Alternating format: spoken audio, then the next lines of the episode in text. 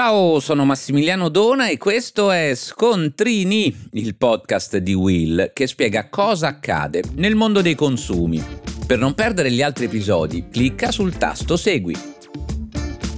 Oggi parliamo di e-commerce, già perché può essere interessante verificare insieme a cosa prestano maggiore attenzione i consumatori online e in particolare quando acquistano un capo di abbigliamento. Vi riporto i risultati di una ricerca condotta da eh, Anguess, piattaforma crowdsourcing di testing che ha deciso di far analizzare alla propria community 7 e-commerce di abbigliamento. Pur essendo dati inglesi, possono essere un utile spunto di riflessione anche per i brand di abbigliamento italiani. Ma cosa hanno apprezzato in particolar modo gli utenti? Beh, per cominciare un design facilmente riconoscibile, il più possibile lineare, ma anche l'uso di immagini dai colori vivaci, soprattutto quando le foto rappresentano il posizionamento del brand attraverso la selezione di determinati prodotti evidentemente iconici. Molto positiva è stata anche la risposta dei consumatori rispetto alla presentazione di prodotti stagionali per l'inverno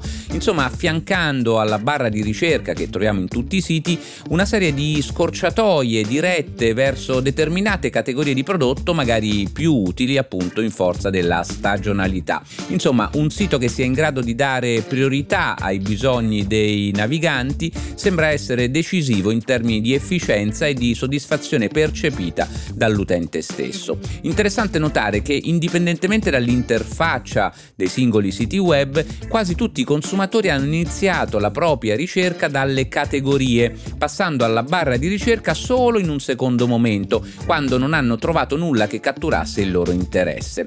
Nella fase di consultazione dei prodotti, gli acquirenti hanno apprezzato le foto dei vestiti indossati dai modelli, in particolare quelli che rappresentano in qualche modo diverse configurazioni fisiche dei consumatori e ciò è dato dal fatto di riconoscersi in chi indossa il capo di abbigliamento cosa che influenza positivamente la propensione all'acquisto. Fondamentale in questa fase è la gestione dell'esaurito, qui veniamo ai reclami dei consumatori, nel senso che moltissimi di solito ci eh, esprimono frustrazione quando consultano la pagina di un prodotto e scoprono soltanto in un secondo momento che questo era andato esaurito, quindi non era più disponibile seppur presente nel catalogo. E la ricerca che vi sto raccontando cita proprio questo momento di frizione come uno dei più dannosi per un e-commerce di abbigliamento. A proposito del carrello, cosa non piace affatto ai consumatori? Beh, sono stati rilevati due elementi antipatici per l'utente medio.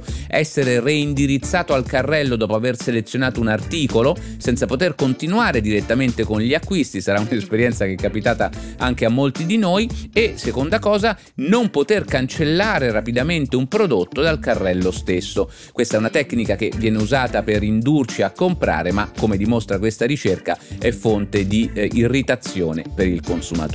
Infine, a task ultimato, cioè quando abbiamo finito il nostro shopping, è stata molto criticata dai consumatori online l'impossibilità, in alcuni casi, di concludere l'acquisto senza doversi necessariamente registrare al sito. E da persona che si occupa di consumatori reputo molto scorretto che questo non venga indicato fin dall'inizio, quando atterriamo su una determinata piattaforma di e-commerce si debba scoprire la necessità di iscriversi soltanto a percorso ultimato. Insomma, un'analisi davvero interessante anche dal punto di vista del consumatore perché ci offre conferma di quanto sia importante per l'utente che il sito non solo sia usabile, cioè sia facile da navigare, ma anche che rispetti le promesse e sia trasparente, espressione che usiamo spesso quando parliamo di acquisti online, la trasparenza, cioè eh, il fornire tutte le informazioni necessarie ai consumatori evidentemente è non soltanto un requisito di legge, ma anche una priorità perché il sito sia amato e frequentato dai consumatori stessi. E voi, lo sapevate? Per oggi è tutto, ma per non perdere gli altri episodi di Scontrini, clicca il tasto Segui e attiva la campanellina.